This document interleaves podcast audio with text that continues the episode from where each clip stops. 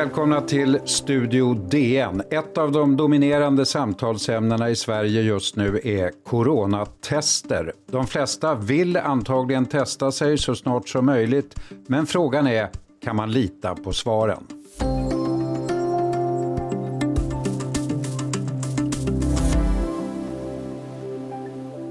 Redan nu testar en del svenska företag sin personal för att se om de har haft covid-19. Tele2 och Spotify är bara ett par exempel. Det är förstås meningen att testerna ska ligga till grund för om medarbetarna kan fortsätta att jobba och träffa andra människor. Men kan man lita på resultaten? We have a simple message for all countries. Test, test, test. Ja, testa, testa, testa, sa WHOs generaldirektör Dr. Tedros. Välkommen DNs eh, medicinreporter Amina Mansour. Tack så mycket. Varför sa han så där och var det bra att han sa det? jo, men det här har varit en strategi från WHO ända från början. Att man måste veta var viruset finns i samhället och vilka är det som har det. Eh, för att, så att det är därför de vill att man ska testa. Eh, och det måste man ju, för att veta var det finns, då måste man testa. För det här är ett virus, du kan inte se det på kroppen. Du, du, behöver ha ett, du kan inte göra skillnad på till exempel influensa. Så du behöver, du behöver göra ett labbtest för att se om du har covid-19. Mm. Och anledningen här var ju att eh, man vill att länder ska veta var, vilka som har det så att de kan isolera de patienterna eller att de patienterna kan stanna hemma och inte träffa några andra så att man kan kväsa smittspridningen, så att man kan minska smittspridningen. Du som djupt inblandad medicinreporter just nu Amina, hur mycket frågor får du om covid-19-tester i detta nu? Jag får, jag får jättemycket olika typer av frågor men många handlar just om när kan vi börja testa oss, eh, vi allmänheten. Och då kanske vi ska börja då lite pedagogiskt med att det faktiskt finns två olika tester, intressant. PCR-tester och antikroppstester, vad är skillnaden?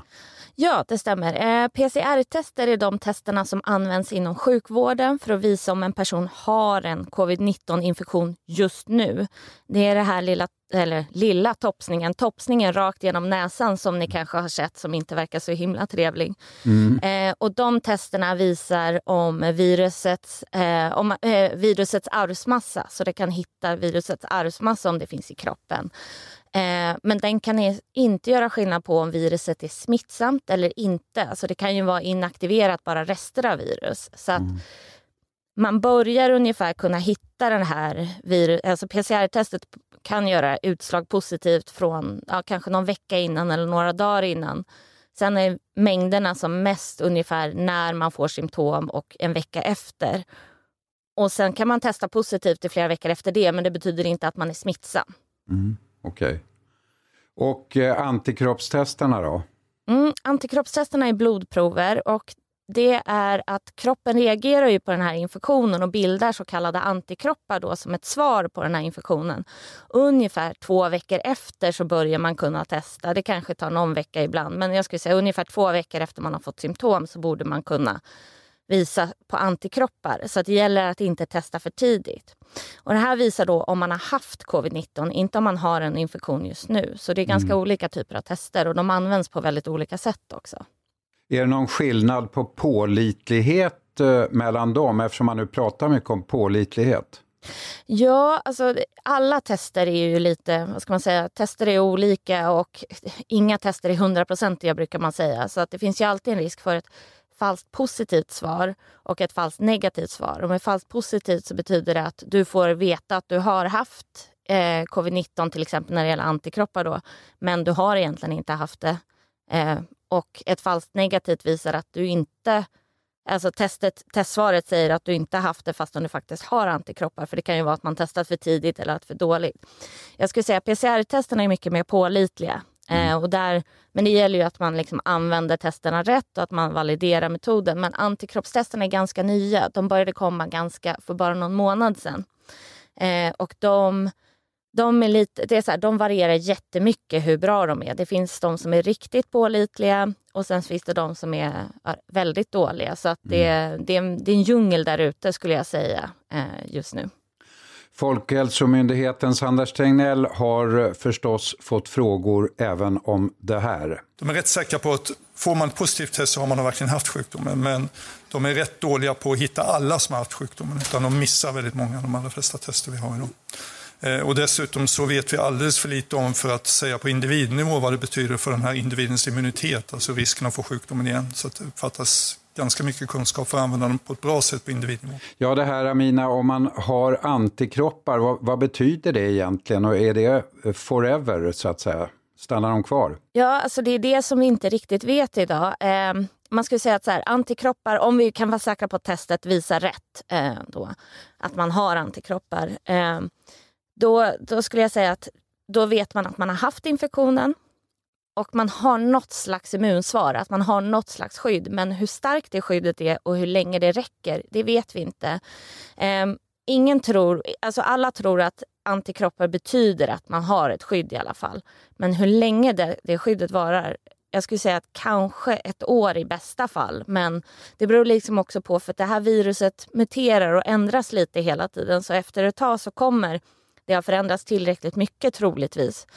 Men vi vet faktiskt inte. Men så här, kanske ett år i bästa fall. Ingen tror att det är livslångt och det är det mm. som är problemet.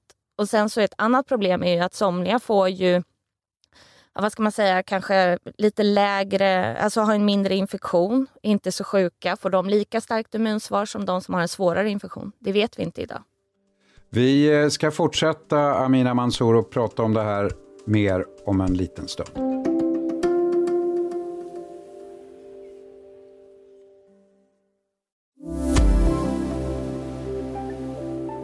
Ja, DNs eh, medicinreporter Amina Mansour alltså. Eh, är det så att om man har fler antikroppar eh, när man testar sig, kan man känna sig tryggare då?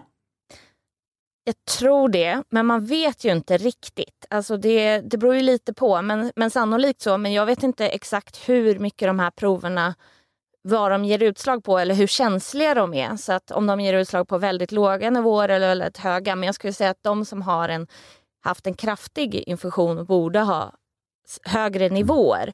Men vi vet inte. Det är det som är ett av de stora problemen. Att vi måste, vi måste ta reda på mer om exakt vad det betyder. Kan man idag slå fast överhuvudtaget om det finns något hundraprocentigt pålitligt test? Jag skulle säga nej, jag tror faktiskt inte det finns det. Det finns säkert några som, de, de flesta tester som används just nu används inom forskning. Eh, och de testar alltså på individnivå, om man pratar så för, för dig och mig, om vi skulle testas, då är inte de så himla säkra. Men om man gör på en grupp, så det är därför man testar i befolkningen och ser hur många i en befolkning har haft det. För då vet ju forskare och eh, Folkhälsomyndigheten och andra myndigheter mm. ungefär hur smittspridningen kan tänka sig att ske. Men, men just om eh, på individnivå så skulle jag säga att äh, men man skulle nog vilja ha ett par tester minst kanske, men det vet vi inte. Men vi rekommenderas ju inte heller att göra sådana tester idag på individnivå. Finns det då några tester som är konstaterat opolitliga? Så jag skulle säga att alla tester i nuläget, om de används för en enskild person och om man ger mer information än vad man faktiskt vet. Alltså, det, var, det har ju varit några tester där personer har fått veta att de är immuna till exempel och det vet vi ju inte idag. Eh, så att man, det gäller ju att man får rätt typer av svar.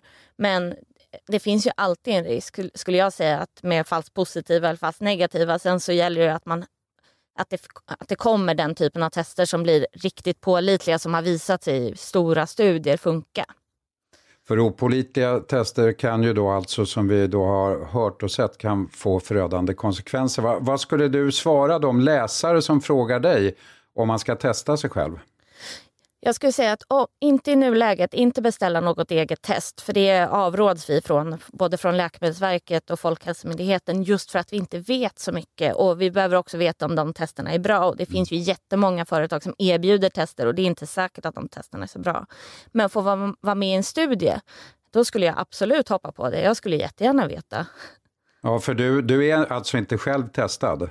Nej, inte ens inte med PCR för att jag har inte varit så sjuk. Jag var lite sjuk en helg, eh, men jag behövde ju aldrig söka sjukvård. Eh, så att därför då testades ju inte jag. Mm. Eh, jag behövde inte. Eh, och sen så antikroppstesterna, så, nej, men eftersom vi inte rekommenderas det än Eh, så att, och jag har inte blivit e- erbjuden att vara med i någon studie än i alla fall. Men jag hoppas. Ja, det kan man alltid göra. Måste man då testa flera gånger för att vara mer säker? Det är ju det vi inte riktigt vet än, men jag skulle säga att ja, det finns ju risken för det. I alla fall när man pratar om att så här, ska man tillbaka i samhället, ja men hur ofta ska man testas? Hur snabbt försvinner de här antikroppssvaren? Ja, men det, alltså, kanske ett år, men minskar de gradvis? Har vi lika starkt skydd hela tiden? Eller kommer vi få liksom, vara lite mer sårbara, men det kanske, vi kanske ändå inte blir jättesjuka om vi träffar på det nästa gång? Mm. Vi var inne på det en smula, Amina, det här med privata bolag som försöker tjäna pengar på testning, ta resurser från andra som behöver bättre. Din kommentar till det där? Jag tycker att man ska använda, alltså det är begränsat med, test, eh, med tester och med resurser i samhället just nu. Så jag tycker verkligen att man ska använda dem där det behövs. Och särskilt då till exempel prioritera att testa sjukvårdspersonal och omvårdnadspersonal så man vet om de kan komma tillbaka till jobbet beroende på om det handlar om eh, PCR-tester då eller om de har haft antikroppar så att de kanske kan jobba med lite mindre rädsla och stress. Men de kanske då fortfarande ändå behöver ha skyddsutrustning men de kanske inte behöver vara lika stressade. Så att jag, jag tycker inte man ska ta de resurserna. Mm.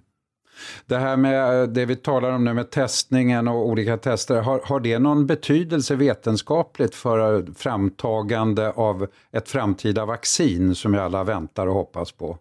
Ja, absolut. De här antikroppstesterna är ju jätteviktiga. För dels så kommer det ju vara så att när och om vi får ett vaccin, men när förhoppningsvis då, så, så måste vi kunna se att vaccinet är effektivt, alltså att det bildar antikroppar hos personer och då är de här antikroppstesterna jättebra och jätteviktiga. De är oerhört värdefulla.